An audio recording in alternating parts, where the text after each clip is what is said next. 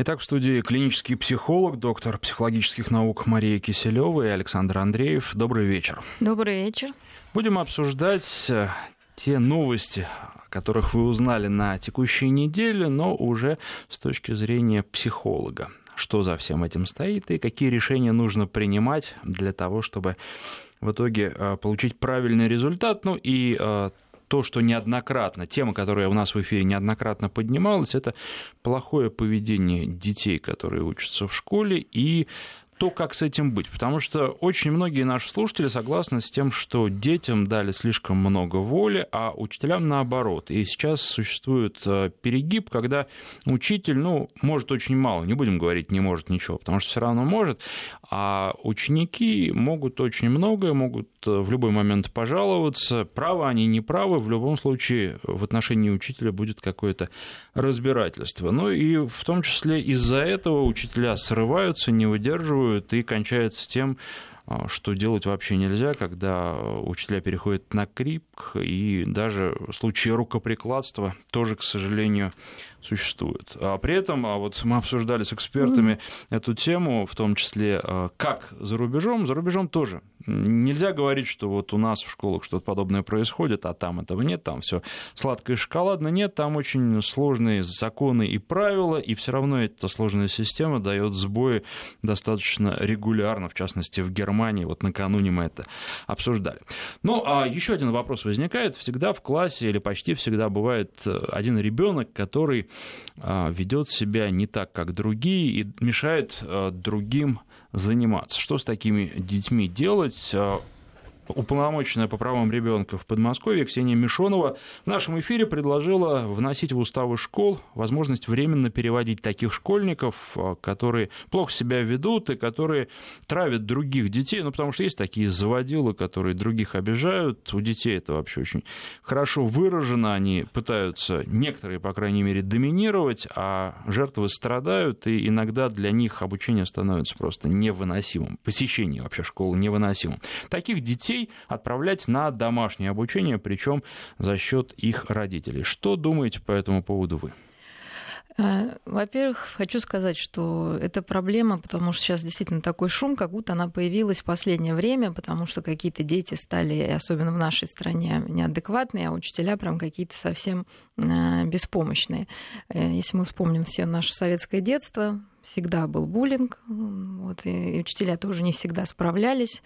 А, более того, они действительно могли и ударить ребенка, и с единственной разницей, что жаловаться на это было бессмысленно, потому что взрослый был прав, ребенок действительно был а, скорее бесправен. А, то же самое было в детских садах, причем бесправен был и родитель, вот, очередь детские сады, переполненные классы. А, не нравится, не учитесь, не нравится, не ходите в детский сад. Если на завтрак каша, все должны ее съесть. А, как, так вы знаете, до сих пор, а, собственно, это правило зачем-то воспроизводится, ну, как, знаете, мы наследники как, ну, голода, и я знаю и среди своих подруг, знакомых, которые понимаете, ну просто давились, да, этой кашей. Сейчас то же самое происходит. А, то есть какое-то насилие над детьми происходило, и мы, как ну, такие где-то жертвы вот этого а, жесткого бесправного такого воспитания, конечно, наверное, своих детей воспитали безгранично правыми. И теперь ребенок чаще всего не имеет границ а, дозволенного, считает, что он всегда прав, компенсирует тем самым наше, как сказать, не самое порой счастливое детство и вот эту ограниченность э, э, вот в своих таких вот правах. И, э, понимаете, и то, и другое. Ну, поэтому сейчас мы имеем перекос в обратную сторону. Чаще всего взрослый посторонний не имеет права сделать ребенку замечание чужому, тем более учитель должен быть ну, вежлив, э, предусмотрителен э, и так далее, то прочее, что, конечно, не всегда возможно. Оптимизм внушает то, что хотя вы сказали, что в каждом классе это есть, но в основном все таки все справляются. И дети справляются с нагрузкой э, школьной, социальной, и учителя тоже с этим справляются. И причина срывов учителя не то, что у них нет прав, скорее это бы заставило их держать себя в руках. Вот. А то, что происходит эмоциональное выгорание. Если вы посмотрите все таки на учителей, которые на, детей, на детях срываются, основной тезис, что это учитель с опытом проработавший в школе 20-25 лет. Она еще помнит, как это было когда-то, когда замечание учителя воспринималось действительно как ну, что-то там страшное, а уж вызов родителей в школу, ну, как вообще какая-то угроза ядерной войны для ребенка с одной стороны. С другой стороны, эмоциональное выгорание – это то, от чего страдают все работы, связанные с общением с людьми. Почему нигде в мире не нашли идеального варианта? Потому что человек не идеален, а ребенок не идеален там, в геометрической прогрессии. А ребенок еще не сформирован, а он только ищет пути как ему быть, как реагировать. И, безусловно, идея свалить на школу, на детский сад, на какие-то институты а, полностью воспитания детей ну, такая задача непосильная, потому что ребенок возвращается домой, если дома учитель называет училкой, а, да, и как-то принижают э, качество э, этого учителя, то э, бессознательно ребенок также будет относиться. А крайний вариант другой это когда учитель всегда прав, что тоже ну, детей чувство справедливости очень обострено обычно. Если ребенок понимает, что ну, несправедливо это по отношению к нему, это вызывает опять же бунт, который вот будет бунтовать до того момента, пока, наверное, его уже как-то не остановит силой. А, не думаю, что ситуация безнадежная. Мы развиваемся, мы уже поняли, что детей нужно воспитывать действительно с пониманием с э, всех закономерностей их возраста, с уважением к их личности, с э, не знаю, предоставлением права выбора в каких-то вещах, в которых они компетентны этот выбор сделать, а, ну, чтобы было понятие авторитета и уважения ко всем. А, и, скорее всего, уже вот следующие поколения, наверное, будут более адекватны, нежели вот сегодняшние. А, поэтому нам надо как-то, наверное, потерпеть и что учителям, что родителям, что ну, детям бессмысленно обращаться, научиться не доводить конфликт до рукоприкладства. А, если, знаете, там в западных школах, если произошло рукоприкладство, неважно, дети это подрались или, я уж не говорю про взрослые, подрались с детьми, это невозможно в принципе. То есть агрессия пресекается, особенно физическая, просто на корню сразу. Все, до свидания. У нас э, по законодательству Естественно, мы ребенка исключить из школы не можем, потому что он имеет право на образование. Но вот эта форма домашнего обучения, которую, собственно, тоже я озвучивала в эфире, и которая применяется действительно достаточно успешно в некоторых ситуациях, вполне а, выбор, который ну, мы, мы имеем а, ну, в настоящее время, потому что это законодательно уже уста... ну, есть такая форма обучения, и в уставах школах во многих это прописано. Дети не только с э, заболеваниями соматическими э, имеют право на это обучение, но и с какими-то э, психологическими проблемами. А, как сказать, никакой нормальный ребенок, не имеющий проблем,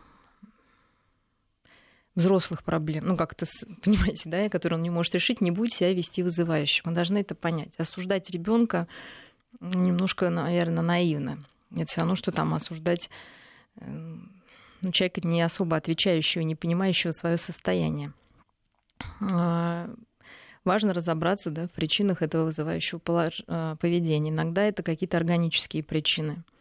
Ну, такая вот нервная система у человека. Не может он себя сдерживать. Чем больше мы его кричим, тем больше мы его бьем, мы его бьем, тем больше мы подкрепляем его стиль вот такой буйный, активный, а, какие-то дети действительно имеют образец а, дома, когда родители там дерутся, ну, это очень часто. Он приходит и считает, что это единственный нормальный способ реагировать да, на какую-то ситуацию. Мы имеем детей, у которых дома действительно проблемы, и накапливается напряжение, и в школе они каким-то образом пытаются его скинуть, в том числе вот, нападая на взрослых, в кавычках, нападая. Да, а на самом деле просто смещение происходит вот этой агрессии.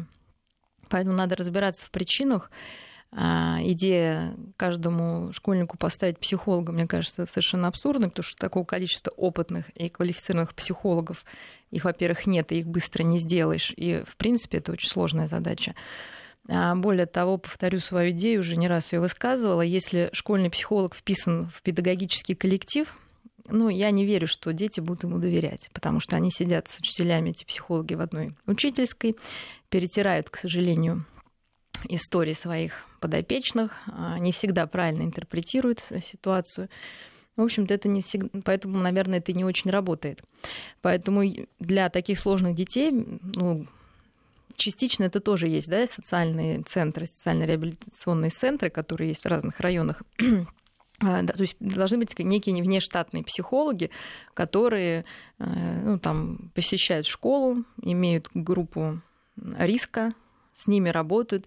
Еще скажу одну вещь. Э, психологи не волшебники, они не могут сделать из хулигана на щелчок э, добропорядочного ученика. Вот.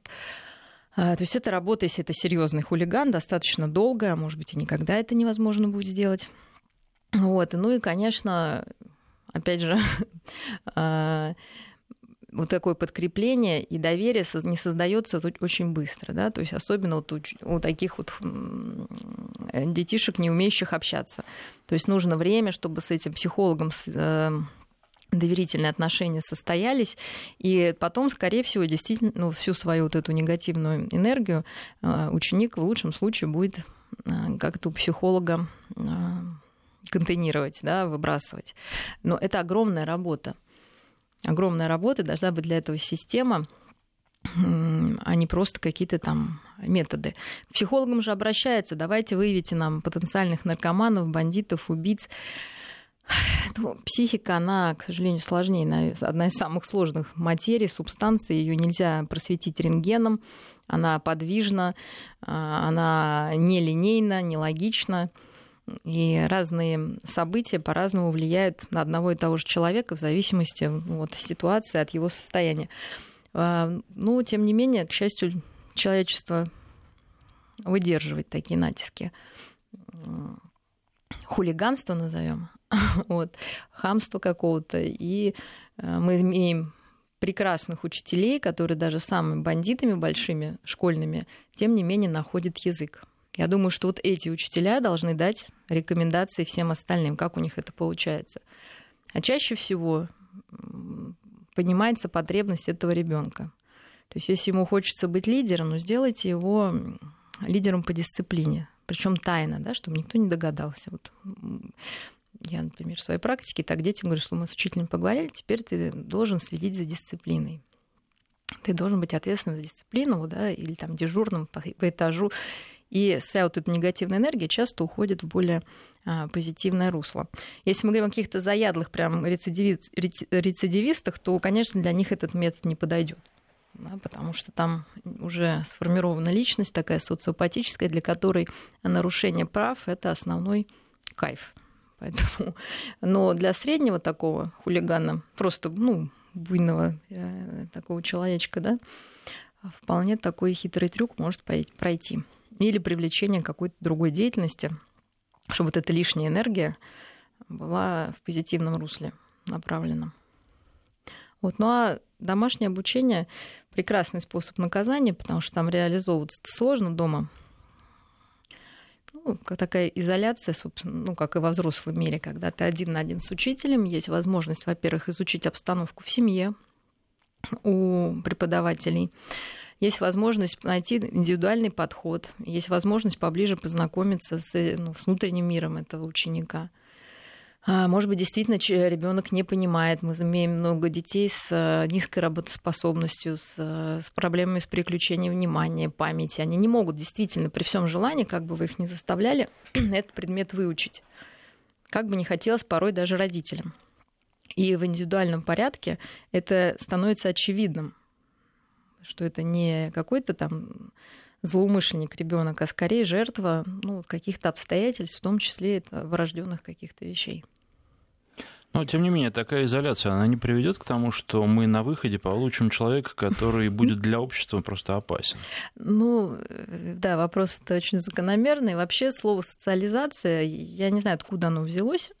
вот это какое-то изобретение. Причем детей хотят социализировать с нуля.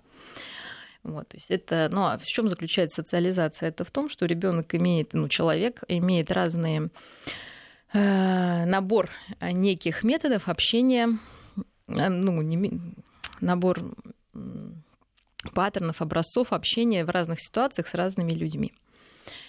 А, представим, что эти дети этого набора не имеют. У них есть один способ. Это драться, это вызывающе себя вести. А, от того, что этот ребенок будет находиться в обществе, но ну, это все равно, что как человек, не умеющий плавать, вы его кидаете в шестиметровый бассейн. Конечно, наверное, кто-то выплывет, но обычно с этого не начинают. Не начинают. Поэтому для начала пусть он научится общаться и увидит образцы общения хотя бы с одним человеком с его э, индивидуальным педагогом. Пусть он с ним научится общаться, а потом он сможет переносить это да, на других людей. Ну, в вашей логике получается, давайте тогда посадим его в бассейн без воды, и когда он научится плавать, тогда выпустим Нет, почему его. без воды? Сначала, его ну, в шестиметровый. Сначала человек плавает в кругу там, да, или на, мелко... на мелководье, конечно. Его поддерживает мама с папой. Как мы делаем? Мама толкает ребеночка к папе, да, вот он научился плавать. Также и ребенок, который не умеет общаться. То есть, если, э, например, в работе с психологом, это один из опытов нормального общения, когда на ребенка не кричат, когда готовы его послушать, он понимает, что вообще это возможно в этом мире. Да, когда мы разговариваем о его чувствах, соответственно, если ребенок не знает, что он чувствует, и его чувство не принимается, он никогда в жизни не начнет принимать чувства и мысли другого человека. Это невозможно. Ну, то есть домашнее обучение должно сочетаться еще и с общением с психологом. Ну, и это, это в идеале, быть конечно. Связанные конечно. вещи. Да, это связанные вещи, но даже сам опыт э, общения, например, с этим учителем. Вы знаете, когда с хулиганом ходишь в контакт, оказывается, что это милейший вообще человек да, который действительно не знает, не умеет, как жить. И в процессе любой педагог, скорее всего, найдет язык общий. И когда он вернется в класс, контакт уже будет установлен, понимаете, с этим вот учителем. Или вообще, что учитель это не какой-то диктатор, злой человек, который заставляет ребенка учиться. Ну, то есть получается, что в данном случае э, мешают другие ученики учителю найти контакт с этим сложным и, и ребенком. Это, а невозможно найти, понимаете, когда у вас там 25 человек, действительно, э, ну, это сложно. То есть страдают отличники, которые могли бы усвоить да, больше информации. А, вот, страдают э, более тихие дети, которые боятся руку поднять. Там. А, конечно, в идеале и такие учителя есть. Я еще говорю, им нужно писать методички. Мы все знаем таких учителей из наших школ, из школ наших детей. Почему-то у них даже хулиганы сидят и выполняют все и стараются, а в других местах нет. Но чаще всего учитель, э, не имеющий внутреннего ресурса, уже выгоревший, ну, либо он неопытный, он его не наработал, либо он выгорел. Вот это группа риска учителей, которые при всем желании не могут с учениками найти а, контакт, причем чаще всего со всеми учениками, а этот просто ну, на вершине стоит айсберга, хулиган, да, и размахивает там красным шарфом там, да, и кричит. Ну, то есть э, получается, что по-хорошему учитель, когда он замечает, а ведь он в какой-то момент это замечает, но когда начинает, наверное, с классом общаться, что один ребенок отличается от других, он должен этого ребенка установ... оставить да, и поговорить с ним, ним один да, на один. Пока не дошло до абсурда, да, вот это все. И вот сейчас у нас май. Многие проблемы бы решились. Я думаю, что многие решились. У нас, ну, у меня, я сама работаю с такими детьми, порой волосы стоят дыбом, что они только не делают. Что они только не делают. Это страшно. Ну, я, я представляю, когда их много, да, то я-то индивидуально работаю. Я тоже, наверное, хотя я педагогический вуз заканчивала первый, и работала, кстати, практику проходила в коррекционной школе. Ну, мы там нашли общий язык на время, по крайней, по крайней мере, с учениками. Но для этого нужно иметь ресурс, да, когда там пришел студент, у него полно в запасе сил и желание разобраться да, в происходящем, конечно, у него получится. Если изо дня в день работать, то все это а, становится уже рутинным, и внутреннего ресурса нет. Что еще, мне кажется, для наших школ характерно для учителей? То, что они воспринимают не сделаны домашние задания, розовые волосы, я не знаю, там, ну, какой-то выкрик. Понимаете, как что-то сугубо личное и а очень эмоционально значимое.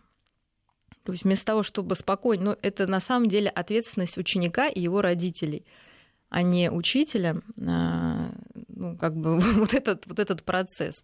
Мы знаем, что в западных школах хочешь учись, хочешь не учись, там, да, это твое дело. У нас учитель прям вот он всей душой действительно хочет вот сделать какой-то идеал из своих учеников. Но не делает он, не учится, ну, господи, поставьте ему двойку и все, да, и на этом закончите. Зачем переходить на личности, а дети на самом деле ну, ну, не любят, когда их отчитывают перед всем классом, унижают перед всем классом. Да, произносят много слов, когда и так все понятно. И тоже начинает а, ну, бастовать. С одной стороны, а с другой стороны, в этих э, всех э, монологах учителя теряют массу времени и энергии. Когда там, да, вот это отчитывание происходит по полчаса вместо того, чтобы э, двигаться дальше, тоже уходят ресурсы учителя. Другая связанная тема, давайте угу. перейдем. Тоже школы, и большинство россиян, согласно опросу, проведенному Всероссийским центром изучения общественного мнения, считают, что начинает сексуальное просвещение молодежи лучше всего в средних классах школ. Ну и вообще э, важно то, что э, школе доверяют обучать детей. А я считаю, снимать с себя предмету. ответственность. Снимает с себя ответственность. То есть они считают, что они не могут просветить не умеют ребенка, объяснить. Ну, не могут объяснить, да, им кажется, что это должна делать школа. А должна делать школа? Э, я не вижу, например, необходимости для моих детей уроки просвещения вводить. Вот, и, наверное, должен быть опционный курс. Вот, кстати, хорошая, опять же, идея, потому что, наверное, пусть э, для кого-то... Э, я бы вела психологический курс. Я считаю, намного важнее детей научить планировать время, а, принимать решения. Тоже такие психологические задачи немаловажные. Может быть, вот в этой, как сказать, психологии для чайников, да, или там для детей, может быть курс э, общения между полами. Действительно, как можно подойти, познакомиться там, да, и какие-то вещи. Ну, вы знаете, на самом деле действительно важный для ребят. Но я работаю сейчас с подростками. У нас в тесте в одном, ну, теста депрессии Бека, да, там есть последний вопрос, он для взрослых, что меня перестала интересовать сексуальная жизнь. А дети заполняют, ну, подростки, там, 16, 17, 18 лет, да, то есть от 16 плюс их это на очень смущает, и никакой жизни там нет. То есть мы, мне кажется, мы опять же преувеличиваем, да, зачем этот вопрос вообще здесь. Да? То есть мы, мне кажется, преувеличиваем э, сексуальность вот такую наших детей, опять же, массовую. Да? Есть, конечно, экземпляры э, ранние вот, и в моей практике, и в жизни, и вокруг. Но в основном э, ребята все хорошие, все понимающие, да, что такое секс, и что это должно быть совмещено с любовью, и что должно быть построено на уважении. Но это из семьи. Да? Если мы это видим в семье, зачем это преподавать? Я просто темы даже не могу себе предположить, какие там должны быть, что я не могу своему ребенку объяснить. Ну, тут еще вопрос, Мы же не кто учим будет их... это вести. У нас О, в свое время в школе молчу. это было, и вела учительница математики. Это было вот. довольно забавно. Она была хорошая, раскрепощенная женщина, но, тем не менее, все равно эти уроки со смехом воспринимались. Ну, во-первых, со смехом. Во-вторых, действительно, эта тема, она на то и называется интимная и личная, что а говорить о ней э, вот так вот э, массово. Ну, давайте на работе будем делать лекции. Вот, вот просто представьте, мы взрослые люди, да, у всех есть свои проблемы в семье. Ну, у всех есть, да? Не, вот давайте мы на работе э, будем вызывать на корпоратив или на какое-то там совещание, вызовем сексолога, и он нам будет рассказывать, как заниматься сексом. Нет, Вы можете вот себе представить, как будут люди тим, тоже... Тимбилдинг. Да, там... тимбилдинг, да, на эту тему. И то у взрослых людей возникнет, да, некоторая неловкость. Хотя у всех есть проблемы. Мой опыт, ну, как бы общения с людьми, ну, у всех что-то там, да, всем что-то интересно. Потом смотрите, когда возникли вот это сексуальное просвещение, когда действительно информации никакой не было, когда единственный источник информации это там соседский мальчик там или девочка старше тебя там на 5 лет, да, и вот он тебе в подъезде где-то там на ушко в лагере там ночью, да, тебе рассказал. Ну, еще книжки иногда были ну, у кого-то там, и один, и один журнал плейбой, да. да. Вот, понимаете, сейчас какой дефицит информации, как и что делать. Клинический психолог психолог, доктор психологических наук Мария Киселева. Мы сделаем перерыв на новости, после них продолжим. Альтера Парс с Марией Киселевой. Клинический психолог, доктор психологических наук Мария Киселева и Александр Андреев. И чтобы завершить эту тему... Ну, может не завершить, потому что вот если просвещать, давайте начнем просвещать взрослых. Что дети должны знать о сексе в каком возрасте. Ну, вот я И как раз, вы знаете, вот- хотел, э, взрослые же имеют свою точку зрения, и в Конечно. ЦИОМу об этом сказали, они знаете, что сказали? Э, Что центральным вопросом в половом воспитании молодежи в школе должна стать нравственная сторона ранних сексуальных отношений. Ну, сколько об этом можно говорить уроков, вот интересно. Сколько часов? 72 часа рассказывать о нравственной стороне сексуальной жизни? Ну, тогда мы опять будем какими-то ханжами, да, назовем так. Ну Вот, мне кажется, это очень хорошо перекликается с тем, что вы раньше сказали, что сами не могут научить и пример подать, поэтому говорят, Конечно, что вот это хоть- в школе нужно делать. Да, безусловно, что э, с- снимается ответственность. Э, Понимаете, сексуальность вещь тонкая. И мы знаем периоды, когда сексуальность была запрещена, да, потом у нас возник психоанализ, который извратили до э, того, что вообще сексом нужно заниматься везде, всегда и повсюду, и с кем угодно, да, лишь бы заниматься, потому что это здорово, и такая же потребность, как пить, есть и спать. Э, И, конечно, экспериментатором в этом было, извините, наше советское государство. Мы все это уже прошли, и первые экспериментальные сады, в которых, собственно, поощрялась а, вот такая ранняя сексуальная жизнь детей в виде мастурбации была у нас. А Потом были советские са- сады, где, если засекали, что мальчик с девочкой там сняли трусики в дошкольном возрасте и там решили посмотреть, что у кого где, или поиграть в доктора, а, вызывало огромную панику, да, кошмар, ужас.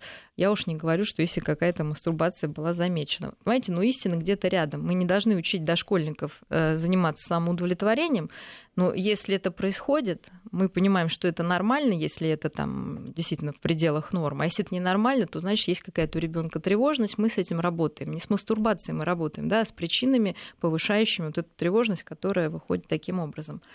Э, Если обращаться к телесному воспитанию, то первично, то есть оно, знакомство с собственным телом происходит от нуля. Младенец рождается, он даже не понимает, что это его рука, нога или вообще где у него какая часть тела.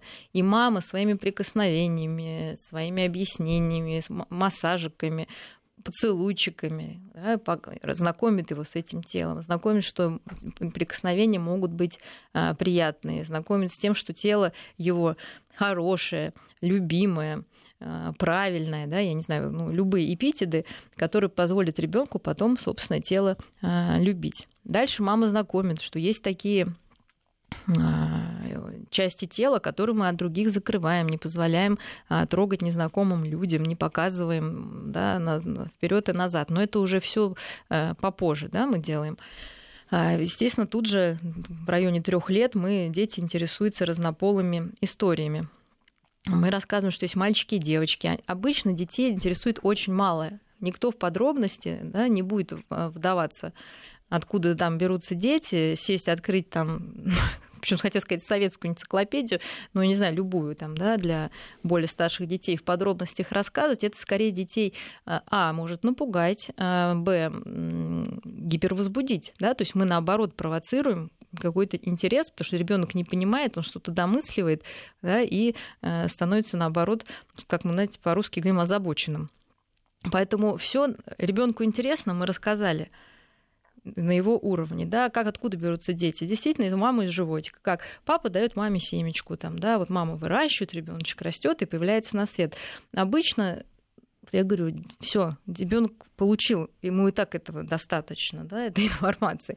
Даже младший школьный возраст, ну, обычно считался тогда детям особо не, не так интересно, но сейчас, конечно, стимуляция, которая идет со всех там билбордов, экранов, кино, да, вот эти все охи-вздохи, да дети уже, ну, как, к сожалению, обо многом да, догадываются, но если мы видим, да, что он как-то смеется нездорово, видя какую-то сцену или что-то, ну вот тут мы опять же подходим и объясняем, да, что люди там друг друга любят, опять же минимум какой-то информации, то есть на его уровне. Но я думаю, подростки нас с вами просветят, нам мало не покажется. Конечно, мы рассказываем технику безопасности. Но в 7 лет ее рассказывать глупо, наверное, правда ведь? Вот. А в 15 поздно. А в 15 поздно. Ну, значит, 12, да. Собственно, когда мы понимаем, что ребенок готов к сексуальной жизни, мы это рассказываем. Если ребенок увлечен спортом и какими-то там другими делами, ему есть куда вот это физическое свое перевозбуждение девать, вот пусть он туда и девает, слава богу. Но отрицать желание в подростке, ну, очень глупо, да, потому что оно просто есть. И говорить, нет, ты на самом деле не готов, ты не хочешь. Ну, наверное, это не так. И, и, конечно, основная задача воспитать уважение, любовь к собственному телу. Тогда не захочется, знаете, раздавать его и направо-налево. А это действительно очень ранний процесс, очень ранний. Да? В 13 лет, в 15 это поздновато будет. Но это не сексуальное просвещение, это нормальное воспитание, любовь родителей. Вот. Ну и потом, естественно, когда дети видят образец в семье, у нас сейчас мама рассказывает, что-то мой полуторагодовалый малыш бьет себя по голове. И вообще ведет как-то вдруг у него какие-то приступы агрессии. Ну, а после чего это случилось? Он увидел, как мы занимаемся любовью.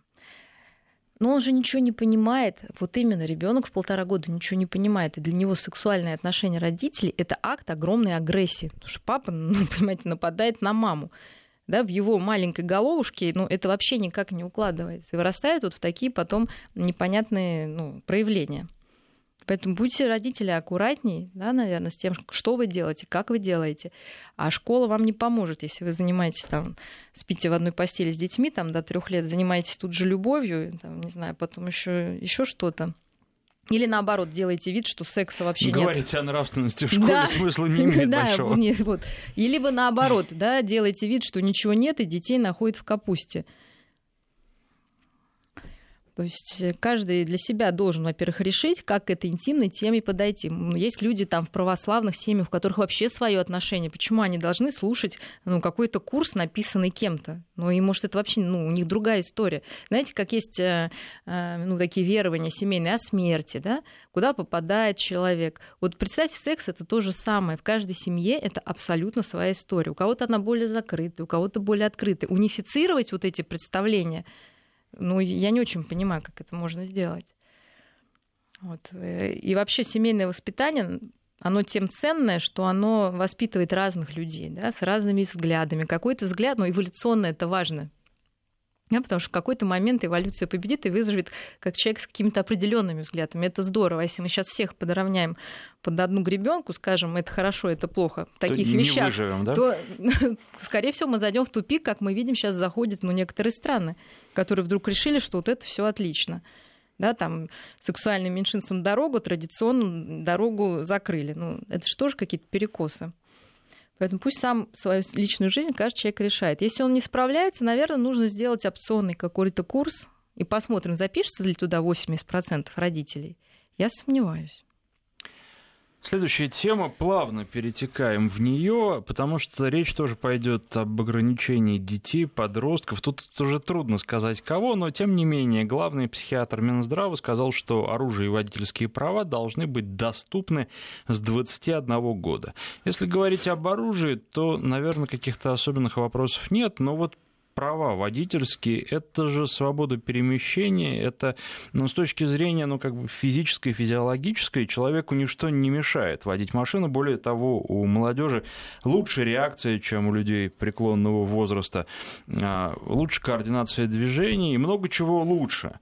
Но, правда, про них можно сказать часто без царя в голове. Конечно, потому что контролирующая еще сила такая не очень развита. А, то есть лобные доли, которые у нас заканчивают свое формирование, действительно не раньше 21, а сейчас 24-25 лет по разным да, причинам а, позволяет нам посмотреть на ситуацию со стороны, позволяет нам лучше рассчитывать последствия наших поступков. И, конечно, у современных подростков ну, не у всех, да, не хотелось бы всех равнять под одну гребенку, не у всех эти контролирующие функции работают хорошо. Но мы знаем и взрослых, которых они никогда не начинают работать идеально. Вот. Что касается оружия, это однозначно, 18 лет это невозможно. Я сейчас вот вернулись из Штатов, например, э, мой 18-летний сын не мог нигде купить зажигалку, да, потому что до 21 года зажигалки не продают, просят ID. А если человек зажигалку люди не продают, а мы продаем оружие вообще человеку, который сидит в компьютерных играх еще и реально порой э, реальность от нереальности не очень разделяет. Первый аргумент, который всегда слышишь, когда что-то подобное говорят, как же в армию можно, а оружие Но в армии, нельзя? извините, там все подконтрольно. Э, да, в армию нужно потому что эта дисциплина как раз сдерживающие центры. Да, доли. она, она, то есть эти лобные доли, они вынесены в уста прапорщика или сержанта пока, понимаете? Вот. Но тем не менее э, человек с этим идентифицируется и впитывает знаете, окрик старшего по званию, да, и в голове он будет у него звучать, прежде чем сделать какую-то глупость, да, что скажет там прапорщик Иванов. То есть потом на это... уже на гражданке, да, у него будет да, звучать голос, голос конечно, конечно, а вся наша совесть, ограничения, они формируются из ограничений, которые мы видим, ну, детей, да, из взрослых, от взрослых. Поэтому как раз вот после армии, -то, я думаю, что человек, понимая всю убойную силу этого оружия, как оно устроено, для чего вообще оно применимо, Э, ему будет легче э, себя сдержать. Потом вообще зачем оружие? У нас, по-моему, только охотникам оно полагается, поэтому если кто-то так увлечен охотой, и, насколько я знаю, раньше так и было, человек должен сначала побывать в этом обществе охотников, поохотиться с профессиональным, опять же, дядей Васей, услышать также его окрик, да, что не поворачивай как бы дуло на меня там или еще на какого-то живого человека, а, дать, взять у него рекомендацию. Кстати, из армии можно брать рекомендации, я думаю, тоже, да, то есть какой-то должен быть наставник. А, к сожалению, так я вижу, вот, потому что Простите, если мы в школе не можем ребенка угомонить, а 18 лет э, ну, детского еще очень много и дать ему оружие. Но мы знаем, к сожалению, чем это иногда кончается. К счастью, не часто, но такие трагедии нас много мучат. Что касается автомобилей, э, сложный вопрос в том плане, что ну, действительно многие э, дети сейчас, подростки, ну, во-первых, есть секции да, того же там мотоспорта, мотокросса, автомобиль, ну, все такие ну, картинг. как картинги, да. И дети порой действительно водят более профессионально, чем многие взрослые на дороге. Наверное, если они занимались в этой секции и успешно сдают экзамен, это же не просто крутить баранку, это умение э, в потоке ездить, э, тогда можно, наверное, им права и выдавать. Ну, это что-то вроде ДСАФ. Да, да, кстати, да. Тоже же была такая система. Угу, конечно, и дети с удовольствием ходили. Ну вот, пожалуйста. И, может быть, более жесткие экзамены по городу устраивать насколько ну, человек вообще ориентируется, потому что даже я знаю, которые, дети и подростки, которые занимаются ну, на специально отведенной территории, да, совершенно не ориентируются в потоке. То есть, значит, дольше курс обучения, более строгий экзамен, точно без взяток экзамен тогда вполне возможно кто-то будет получать эти права и водить, может, лучше, чем там многие взрослые. Но вот если по той системе, что пойти их купить, сесть за руль там и лететь с сумасшедшей скоростью, да, особенно еще под, каким-нибудь там воздействием, это история страшная. Потом можно статистику посмотреть. Я не думаю, что э, виновники аварии становятся дети до ну, там, с 18 до 21.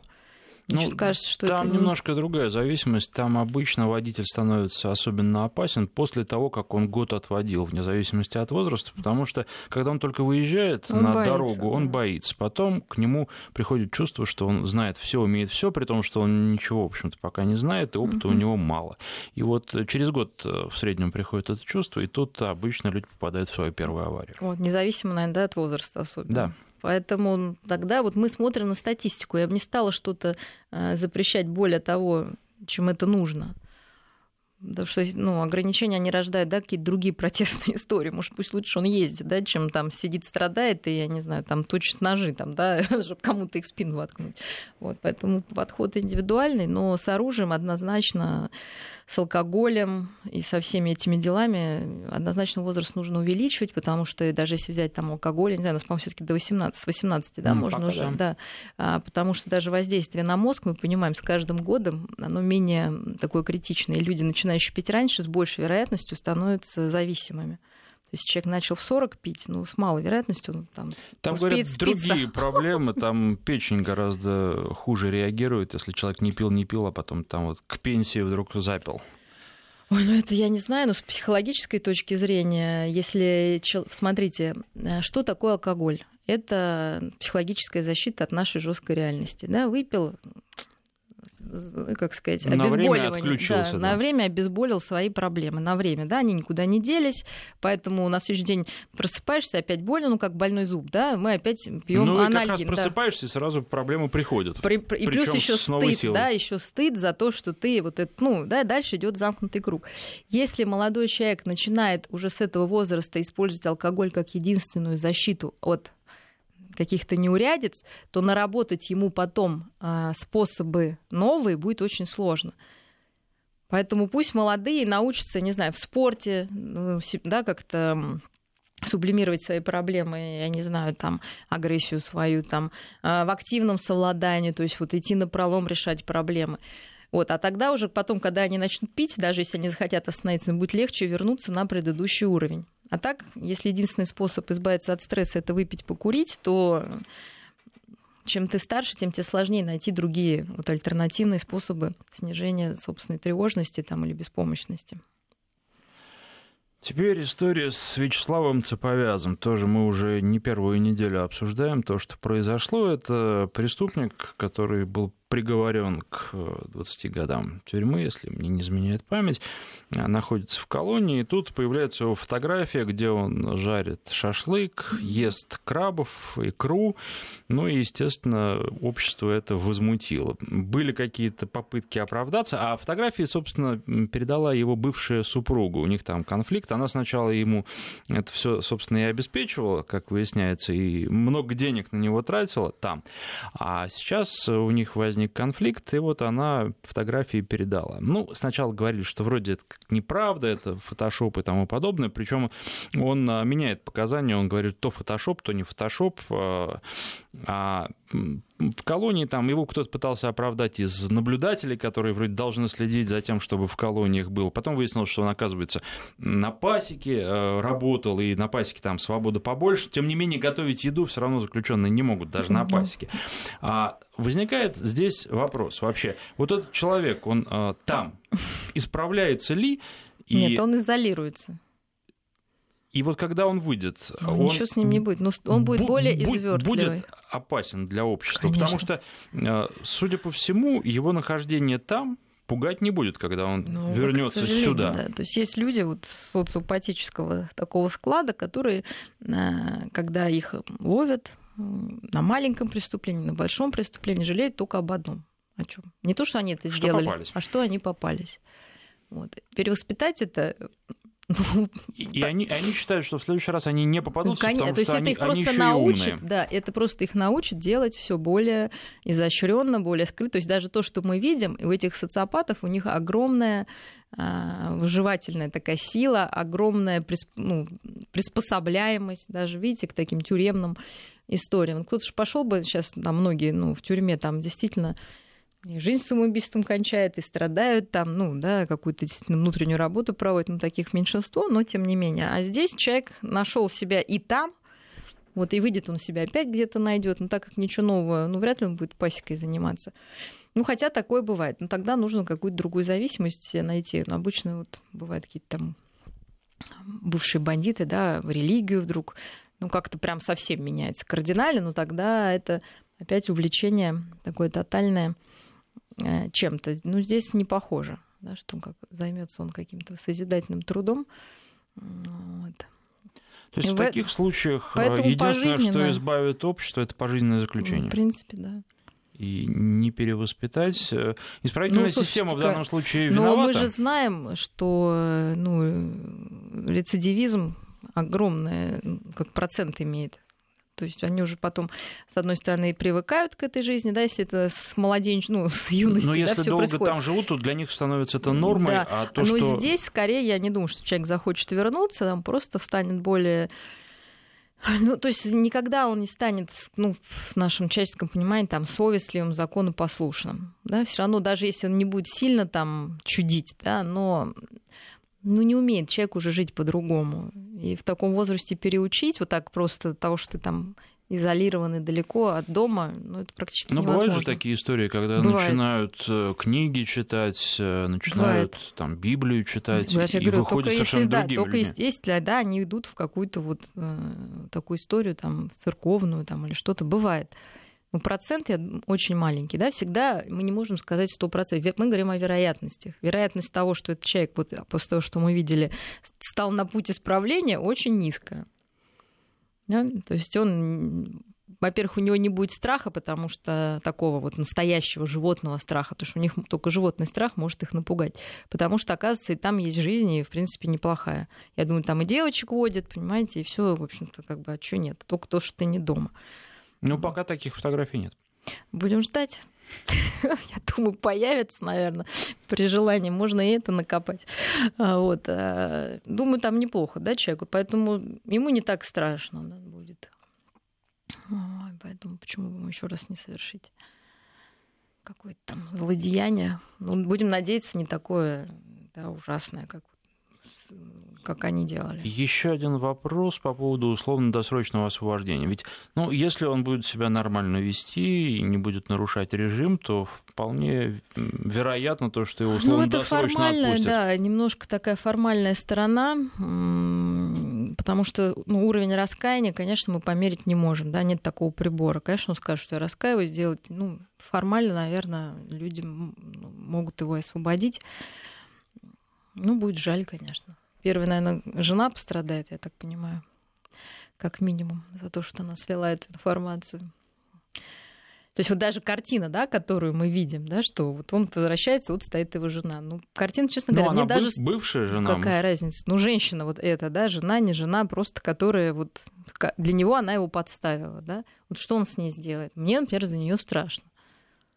Вряд ли он ей скажет, ну что ж ты, Муся, Любимая. Любимая. Вот.